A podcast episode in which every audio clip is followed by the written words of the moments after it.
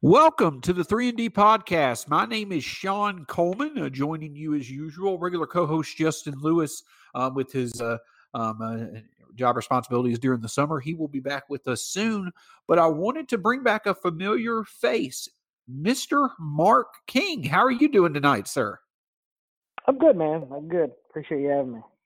Uh, not, not a problem. Of course, as, as most of y'all know, this podcast itself is the creation of Mark, but Mark now is obviously the Locked On Grizzlies host. And Mark, I want to give you a little of the floor. I want to give you a shout out. Congratulations. It seems like that things are certainly expanding over at Locked On Grizzlies. You've got your own Patreon page now, and it seems like you're going to, you know, be releasing some content, bonus episodes, things such as that.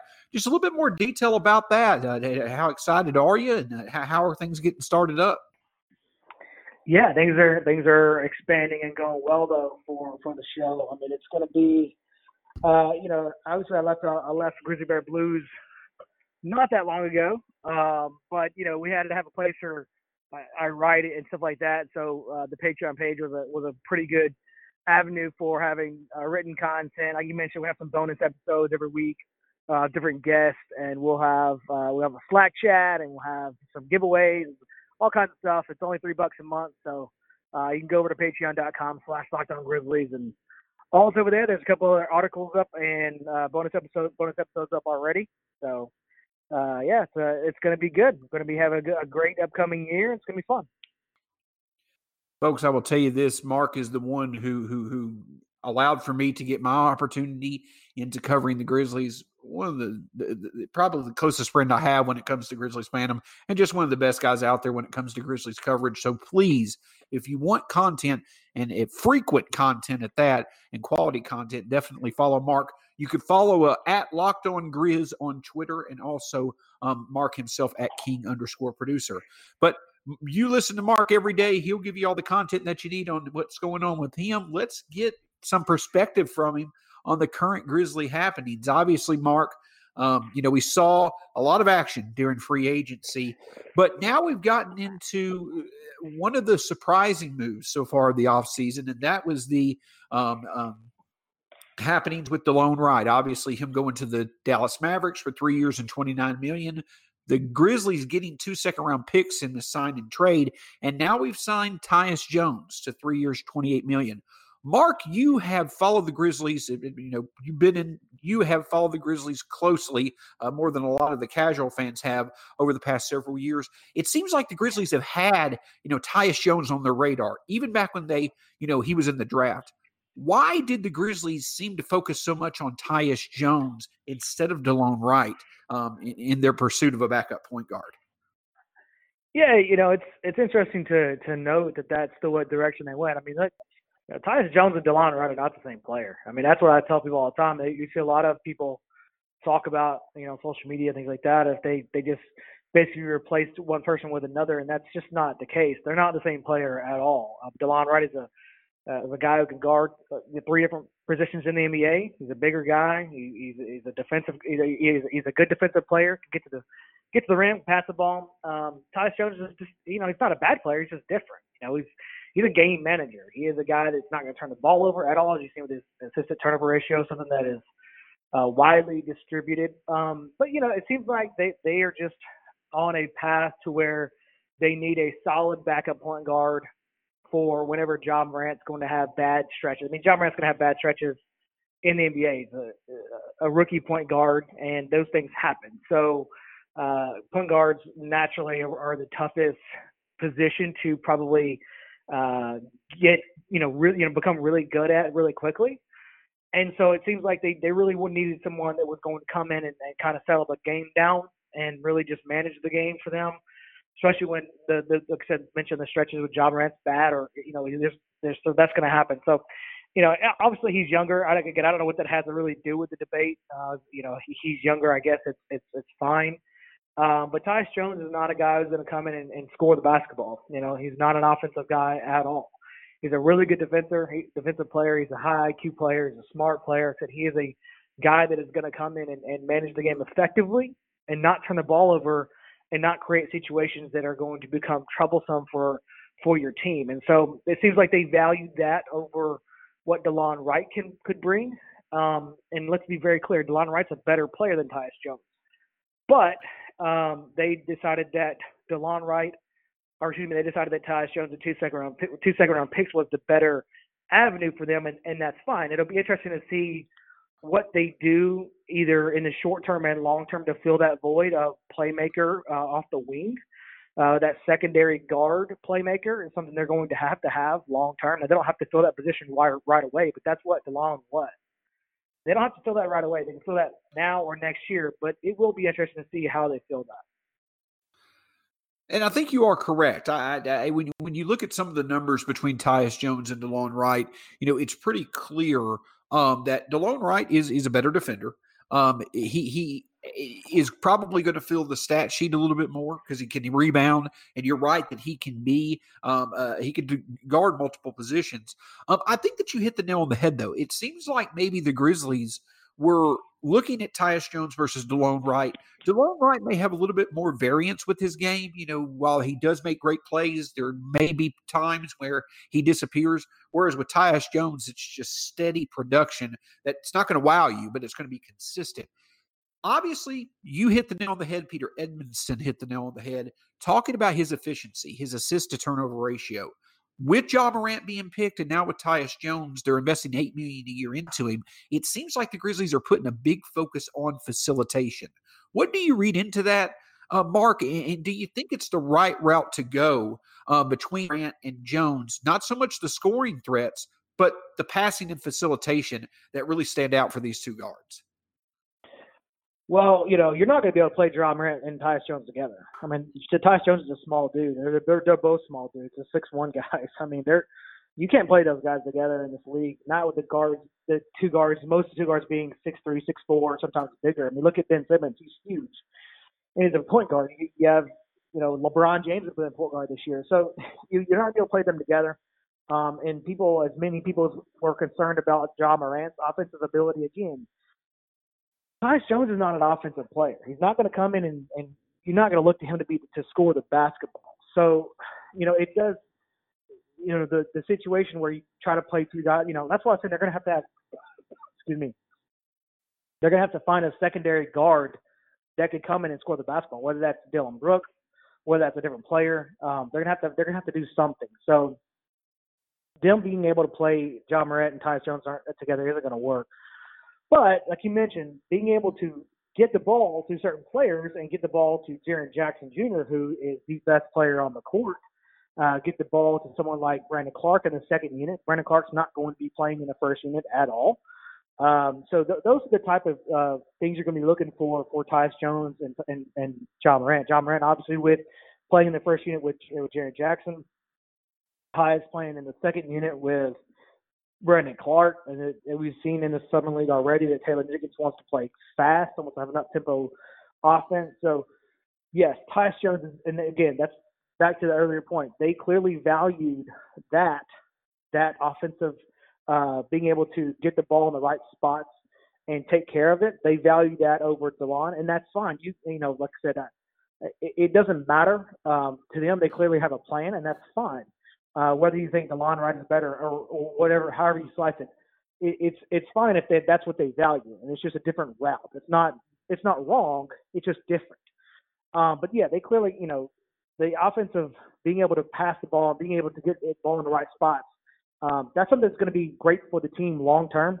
But like I said, they're they're going to have to find out something in that secondary wing playmaker that you know they've had a need for a wing shooter for a long time. Uh, again, whether that's Dylan Brooks, um, you know, something, you know, something's going to have to happen with that again this year, next year, and then you may see Kyle Anderson. They, they may not fill the, the void at all for secondary playmaker. Maybe Kyle Anderson handles, handles the ball. You know, that that was an option before Tyus Jones. I don't think it's much of an option now. So I don't really know where Kyle Anderson fits in this team anymore. But maybe, you know, him getting to the rim is, is an option. So that, that's something I'll have to look at, you know, short-term and long-term. are you – and that's the thing, you know, with the addition of Melton, with the addition uh, – or the Anthony Melton, with the addition of um, uh, Tyus Jones, you know, the Grizzlies, with all their additions this year, it really seems like they're focusing on potential and assets, which is great. They've done an excellent job accumulating accumulating that. But are you surprised by the fact that the Grizzlies, you know, they really have, have not put a preference or, or really any type of priority on shooting? As a matter of fact, two of our better shooters, C J Miles, Avery Bradley, we use both of them to be able to free up more cap space. I know we really don't need shooting right now as we're as we are rebuilding, but are you surprised the Grizzlies have not put more emphasis on trying trying to bring in, you know, a young shooting prospect at the very least? No, I'm not surprised, but it's, you know, Grayson Allen is supposed to be that prospect. You know, Grayson Allen is supposed to, he, he's supposed to be that project uh, who, who could potentially be a good shooter, uh, be a good two guard. Uh, but, but the outside of him, no, I'm not surprised. I mean, they clearly have seen, their M O this, this offseason has been acquiring assets through uh, being able to facilitate trades or moving their, their, um, their own people, their own players for, for different assets. So, Um, they clearly are in asset gathering. They are they're restocking the cupboard, if you will, from the previous front office and do a great job of it. So, no, I'm not surprised, but also it doesn't matter. You know, they're going to be bad this year. And one shooter going out and getting a knockdown shooter, if you kept, like, if you kept Kyle Korver, like, that doesn't matter. Like, Kyle Korver's not going to make you better. Um, they're going to be a bad team regardless. They're going to finish second or last, second to last or last in the West. And that's okay, too. Like, you know, just – I tell people this all the time. Just go downtown this year and just watch them have fun. Like, they're going to lose a lot. They're probably going to be, they're going to look fun and have fun while losing. You know, they're going to go down and watch John Morant throw lobs to Jaren Jackson Junior and it's going to be awesome. They're going to lose, and that's going to suck, but they're going to be awesome while they're doing it. So I also think it's a situation where you can you can you can kick that can down the road a little bit. You can go into next year's free agency because you're going to have roughly, you know, they're going to have two, at least two max slots coming up next year, maybe more, like seventy, seventy-two million uh, in free agent money next year. So you can go out and, um, you know, you can go out and get one of these young, younger restricted free agents and, and make them a, a heavy offer that um, someone like Malik Beasley at the, you know, with Denver, they they can't, they can't match that because they have Jamal Murray, who is clearly the first person. They just paid him, so he is higher on the depth chart than than Malik Beasley, so they're not going to pay, pay him. So you can go with their money like that, and, and then you have that option coming in, and then the option, you know, that that that is solved. So you don't have to solve these problems right now. All you have to do is put yourself in a position to where two or three years down the road, whenever Jaren and John, all these guys are coming into their prime, that's when you have all the players that are really good around them. And you only really need two to three.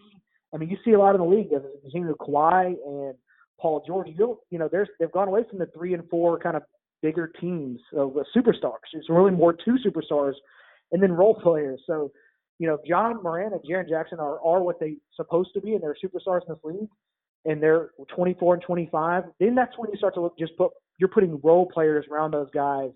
And you, or if you get someone like Malik Beasley next year, and you have three really, really good guys, and then you can just put role players around those guys. That's when you can look to really be good. So, no, I'm not surprised, but it also doesn't matter. You don't have to solve this stuff right away. That's that's the beauty of rebuilding, and they clearly have a plan, and they're rebuilding with a purpose. And that's the that was the problem with the front office previous. They never had a plan. There was never any clear direction. Um, this front office seems to have a very clear direction, and that's why I don't, you know, except I'm not I, – The, the Tyus Jones thing is not like, it doesn't blow me away. Like, it's not like something that I just go, oh my gosh, it's the best thing in the world, but it's fine. Like, it, it's okay. And they clearly have a plan. And as long as they have a plan, they, they, that, that's okay. Um, it's neither bad nor good. It's just a different way of what I would have done it. I'm not in charge, so it doesn't matter. So it doesn't matter this year if they don't solve shooting. They can go out there and run out. Nobody, they, they, Jaren Jackson Junior is going to be the best shooter next year, and it won't matter. They're going to lose a lot of games regardless. So you set yourself up for the future when you can do something about it, and you don't go and just plug holes for, to plug holes. That's what the last front office did. They would go and trade two second-round picks for Justin Holiday because it, dealt with, it would save their job. Don't do that for the sake of doing that. You go and you methodically select players you think will fit what you're trying to do, and you go out and get them, whether that's through free agency, whether that's through trades, however you want to do that. But that's how you build a, a team that can win basketball games. So we've talked a lot about the youth, and we'll get into the summer league here in just a second. We've talked about a lot about the youth movement that the Grizzlies have done, but you know, we still do have some roster spots to figure out. And specifically, you know, you've got Solomon Hill, you've got Miles Plumlee, you've got Andre Iguodala.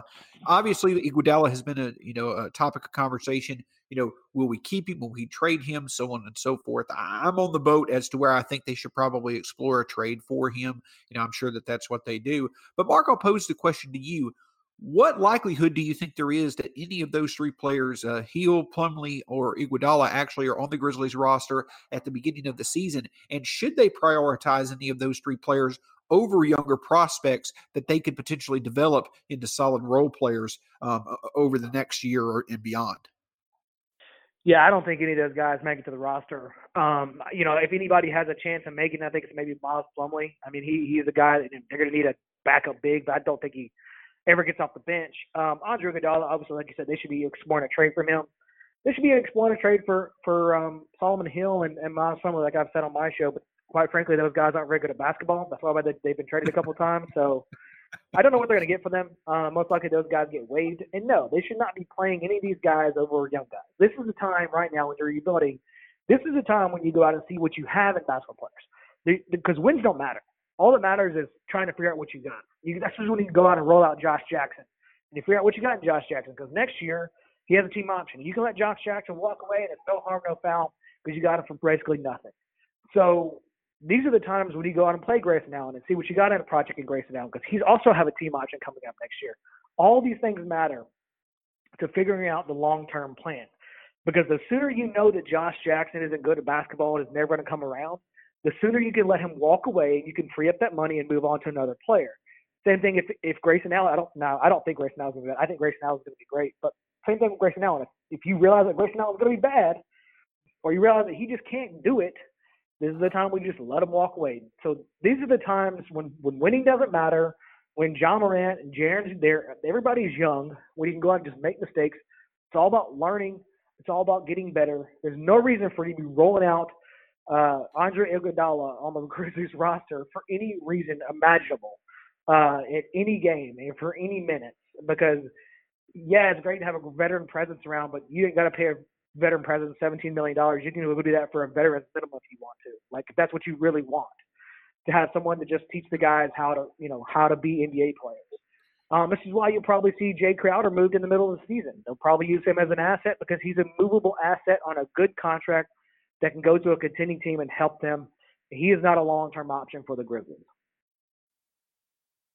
So, Mark, I'll ask you this question then. You know, we talk about, you know, you, we, we both agree you should not play these veterans besides Crowder. I think Crowder actually would be a solid presence. No, I, I, I think Crowder is good. I mean, I think he'll play start of the season. I think he'll play well. I, mean, I just saying I I don't think – he doesn't fit your long-term vision. So, because people are going to people are going to call about Crowder, and because there are going to be teams that are contending for – playoff spots who can he can actually help, and he's on a good contract. He's only seven and a half million dollars is is easy to fit in in anybody's team, really. And so he's, always he's a good player playoffs. And a good contract. He's yeah, always he, in the playoffs. So he, he he's a good player and a good contract, which is again I think it just be more the asset building, because they don't really he doesn't just really he doesn't fit long term.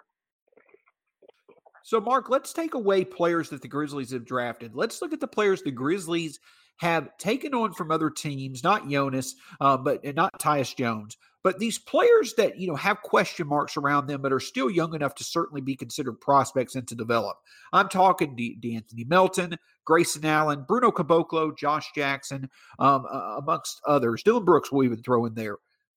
Who do you feel right now has the best chance next year to really emerge as a significant talent, as a significant contributor, and become a significant part of the Grizzlies' futures? An unexpected guy that, you know, yeah, people are intrigued by, but he has his flaws, but next year he'll really step up in Taylor Jenkins' system. What, who's the guy you could see um, doing that at this point in time? You know, it's it's hard to envision uh, a big man uh, or uh, a forward doing that, but Brandon Clark is a guy who can absolutely um, run the floor. I, I said a big man, a traditional big man like Jonas, because T- Taylor, Taylor Jenkins is going to get up and down the floor. Someone like Brandon Clark will be probably um, – he's not going to play a lot probably. I, I don't – and it's hard to tell because the roster is so set, but I would keep an eye on Brandon Clark. He's a guy that I think will be really, you know, obviously you've seen in summer league, he's already been good, but he's a guy that will probably be good. Uh, but Dylan Brooks is a guy that you, he has to be good. Like Dylan Brooks has been, this is his third year in the league. He's got to be good. This is a year for Dylan Brooks. He's either just good, he's good, or it's the same way. He's either good or he's not, and this is the year to find out. And so, um, but my money, probably my money on all of those guys is on Grayson Allen. I think he he's a he's a guard that can shoot. I think he can play. If they're going to get up and down the court, I think he's going to have a lot of open spots.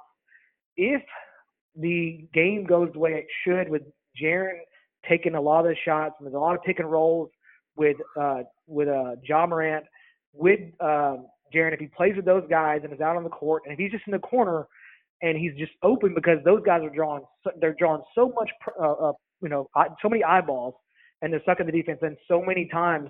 Because you could have pick and ran, pick and roll with John Morant and Jaren Jackson, you have a lot to you have a lot to worry about with those two guys and what they're potentially going to do. And so you get a lot of times, as we saw last year, that didn't utilize it well enough with J B. But there's a lot of times that corner three is wide open because those guys just suck the defense in so much, especially Jaren Jackson Junior So if he plays with them and if he can be consistent with his shot from three points, that's the guy I would probably look at to be a, a guy that really breaks out and, and know you kind of maybe got something there. And that's what's so awesome about this team is that after years and years of missing out on the on the ability to bring intriguing prospects in in one offseason, they've been able to bring it in. But let, let's focus on the Summer League here as, as we uh, wrap up this edition of the three and D podcast. Brandon Clark obviously has stepped out on both ends of the court. He's shown more versatility, shown awareness and intelligence. Talking, get, we'll get to his summer league performance in, in a minute, but does he strike you as the type of player who is a high energy stat stuffer that you would probably play as a twenty to twenty-five minute a night reserve, kind of like we've seen Domantas Sabonis, um, you know, Derek Favors, Montrezl Harrell, those type of players who, yeah, they may not play thirty-five minutes a night, but when they do play, their energy and, and their skill just make such an impact. Do you see Brandon Clark filling that type of role to begin his career? Yeah, no, he, he's gonna, you know, he's gonna just do a lot of little things. He's not gonna be a center point of the. you know, center focal point of the offense. It's more, you know, he's going to have to be more of the Draymond Green. Really just have to kind of do uh, a lot of the little things, play, de- play defense really well. Um, so that's what Brandon Clark's going to have to do to be able to stay on the floor. Um, and it's not a given that he's going to come in and, and, and play twenty-five minutes a night with his team. I mean, they're, they're, like we just mentioned, there are a lot of young guys that are going to get looks. And so um, it could be some nights where he plays, you know, plays less minutes because of Josh Jackson or something like that. So, You know, I wouldn't pencil him into anything just because right now it's so fluid. Uh, but, yeah, Brandon Clark, if he gets minutes like that, he'll he'll be a guy that just, you know, does a lot of little stuff, you know, and he'll have to do that to stay on the court uh, because he won't be a center, center, you know, focal point of the offense at all. So he'll have to really just help anchor the defense with with Jaren Jackson Junior And I think that, you know, long-term, you know, depending on the height and stuff like that, I mean, I, long-term, he, he might be a better fit with Jaren than, than Jonas. Um, I don't think you could play Jonas and Brandon Clark together at all. I just don't think that's going to fit well. And so I think most of the time we'll probably take up with Jaren Jackson Junior And that's that's the other situation with the bigs. We'll have to figure out, if you know, do they play you know, Josh with you know Brandon or something like that uh, they could potentially do. So, um, But, yeah, Brandon, he'll have to do a lot of little things and really just stay on the court. But, you know, it's a guy that, to be to be fair, you know, he is a – first round pick in the twenties, and all you want to do in, in that situation is a first round pick in the tw- or, you know the twenties, something like that. You just want a role player. That's that's your goal in the twenties in, in the draft. You want a role player, and if you get that, you're, that's that's a that's a win. And so there aren't like tons of superstars and stars that come out of that range, you know, twenties and you know thirties in the in the N B A draft. It just doesn't really happen all that much. And so if they were stars, they go one or two or three. So, you know, you just really want a role player with, with Brandon Clark. But I think if he does all those little things, he can he can carve out a role in the N B A, as, as we've seen so many other players do. You can carve out a role and do all the things that nobody else wants to do and stay employed in this league for a long time. And then it's, and the last question that I'll ask in regards to Summer League, we've seen Brandon Clark show out, but I was really looking forward to seeing, you know, kind of if we can get any indication, any tendencies from Taylor Jenkins. And it does seem like there are a few there, uh, you know, it's the, him, it, it's definitely speeding up the game, you know, wanting to press up the court, you know, for more possessions. But what's really stood out to me is the defense. The Grizzlies defense has played really well and cohesive at times, you know, for guys who, who you wouldn't think are known for their defense. The team defense itself has been really good, and that was a focus of Jenkins, surprisingly, during his press conference. Is there anything that you really have taken away from the Grizzlies Summer League that you feel, hey, this is a, you know, trend or calling card of Jenkins that we'll see flow over into the league when we get our true roster in there and start playing real N B A games? Nah, I wouldn't read into anything that he's done. I mean, it's it's a different roster when he's going to be working with different people. Um, you know, people always, you know, joke that do you do you have a scheme and that, that dictates the roster, or do you have a roster that dictates the scheme? And so um, every coach, I guess, probably views it differently, but I wouldn't read it into much at all other than he's going to have a completely different set of players, and quite frankly, a, lot, a set of much, much better players that can do way different things. You know, Jaren Jackson can do so many different things than what Brandon Clark can do, and John Morant can do so many different things than what any other guard on that team can do. And so uh, I wouldn't read into much, if anything, other than the fact that he wants to play fast, and he's already said that in his press conference. And so I wouldn't, you know, I wouldn't, I wouldn't like, you know, divulge and say this, this is exactly what's going to happen. It's just, you know, everything's are just so different. Um, the only thing I'll say about Summer League is that, you know, you know, the guys that play, like Brandon Clark, who who has been has been fantastic. Uh, Yuta Watanabe has been looked very, very good as another two A guy that was good. Uh, John Contra looked good. I mean, these, Summer League is designed for guys that are actual N B A players to look good. Like the thing about here's the thing about Javon Carter is that the first the one game he played with the Grizzlies, he just didn't – he was nowhere to be seen. He just he kind of just disappeared into the game. And that's that's that's more concerning to me when you – I get more concerned when you disappear in a Summer League game than anything else. Because if you can't somehow find a way to dominate a game against guys who are not going to be in the league and guys who have no place being around the league, then you can't dominate a game or be impactful at all in an actual N B A game. And yes, there are bad games and stuff like that, but like just I'm talking about as an overall average. If you can't find a way to be effective in a summer league game against guys who are nowhere going to, most of those guys are going to be nowhere to be found in the N B A this year. And so that's more concerning about summer league than the overacting of how good that person is. I look about the other, I look at it the other way. Like if you're not doing that, if Brandon Clark is not doing that, then we have an issue. It was the same rule with Javon Carter. Uh, it was the same game, same way with the other. I uh, can't remember the other guy's name. The big they had last year that. Uh, That, that we moved on from, that he looked like he was lost every every time. I don't, I don't remember now. Oh, Deyonta Davis. So Deyonta Davis the same way. Like he looked lost when he was out there. So those are things that like you should be looking for in summer league. If those guys are not doing what they're supposed to be doing, they're not dominating, they're not playing well against these other guys who are supposed to be inferior talent-wise to them, that's when you should be concerned. This is why I love the chance to talk with Mark every time I get. He brings up great points, and and, and I agree with you completely. Um, if these guys were not showing out, uh, that would that would definitely be the concern. Mark, I always like to throw you a curveball when it comes to us being able to talk with each other, and I'll end with this tonight. Obviously, uh, me and you both are, are big soccer fans. We, we, we've enjoyed um, seeing the U S featured here over the past few weeks. I think I'm to the point of honestly convincing myself this could be a reality. Mark King. Could the United States women's national team beat the United States men's team? Oh, that's tough. You know, it's it's it's a it's a different game. I don't know if it's that much different. You know, it's not like I always say that. You know, the W N B A, the N B A is a different game, but soccer is, you know, for, for men and women, it's it's pretty. It's a pretty equal playing field. I mean, it's it's it's you know, there's not a whole lot that's different as far as like. You know, the, the the aggressiveness and things like that. That would be the only thing I would throw out there that maybe the the men are a little bit more aggressive. But I don't know. Like those those damn women are they did the World Cup, so I don't know. It'd be tough. I think it would be a good game. I'd love to see it. I don't know if they could. I, I think that right now would be their best chance because the men are just they're all over the place. They got you know, Christian Pulisic playing on the wing. Has no business playing on the wing at all. He's you know, he's their best he's their best goal scorer, and they got.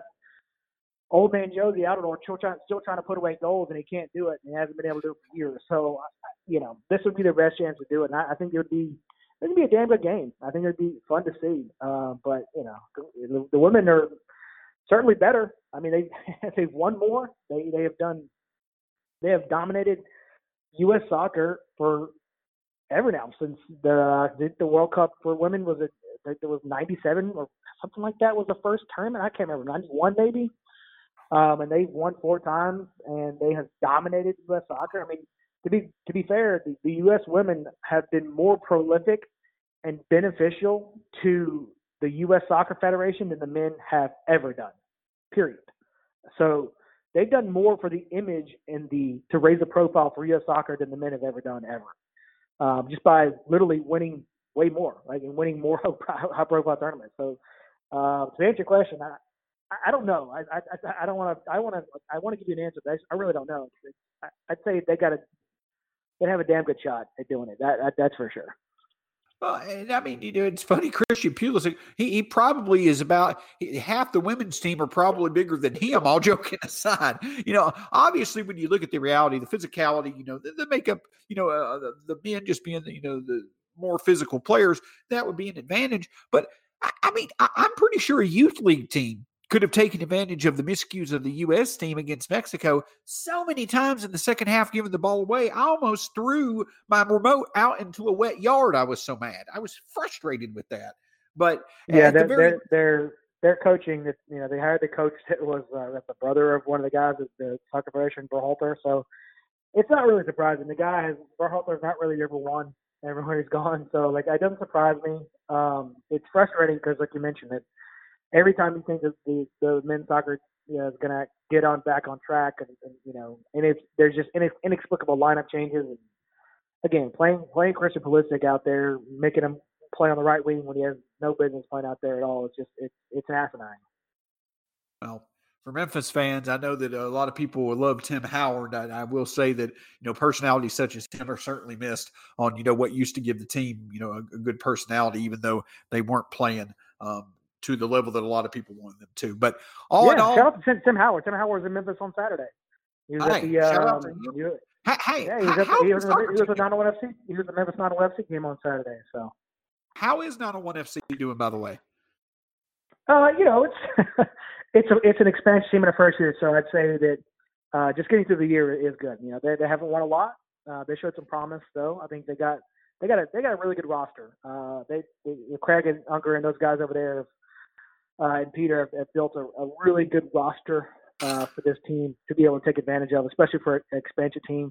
Um, they're they're they're they're putting it all in to be able to win in this, in this league. So um, you know, it, it, it's fun. It's fun to be out there. It's fun to uh, to watch soccer every Saturday out there at Auto Park when we're able to. So um, they, they, they'll get the wins will come. You know, they, they're they're still getting their, their feet under them as an expansion team in, in the first year or so. The wins will come, and, and, and the, the roster the, the roster construction will, will, you know, that will reward the fans for sure. Hopefully soon. They got a win on Saturday. Hopefully they'll follow it up with this uh, another win this Saturday. Well, folks, that will wrap us up here. Mark King, the, the man, the myth, the legend, hopefully here soon, smashing a guitar near you at a nine oh one F C game. Mark, can't, I put it if, if I'm if I'm smashing a guitar at the nine oh one F C game, they have seriously run out of people to ask, but I'll do it. I mean, I'll do it. I'm just saying they have really run out of people. Always humble. Mark, hey, bud, thank you so much as always. I will talk to you soon. Have a great night. We'll, we'll definitely catch back up with you here in the near future. All right, man? Thanks, man. Appreciate it. All right. Thank you so much for joining us, folks. For Mark King, myself, Sean Coleman, you can follow me at StatsSAC on Twitter. Follow the podcast at three and D Pod on Twitter. Thanks so much for joining us here for another edition of the three and D Podcast.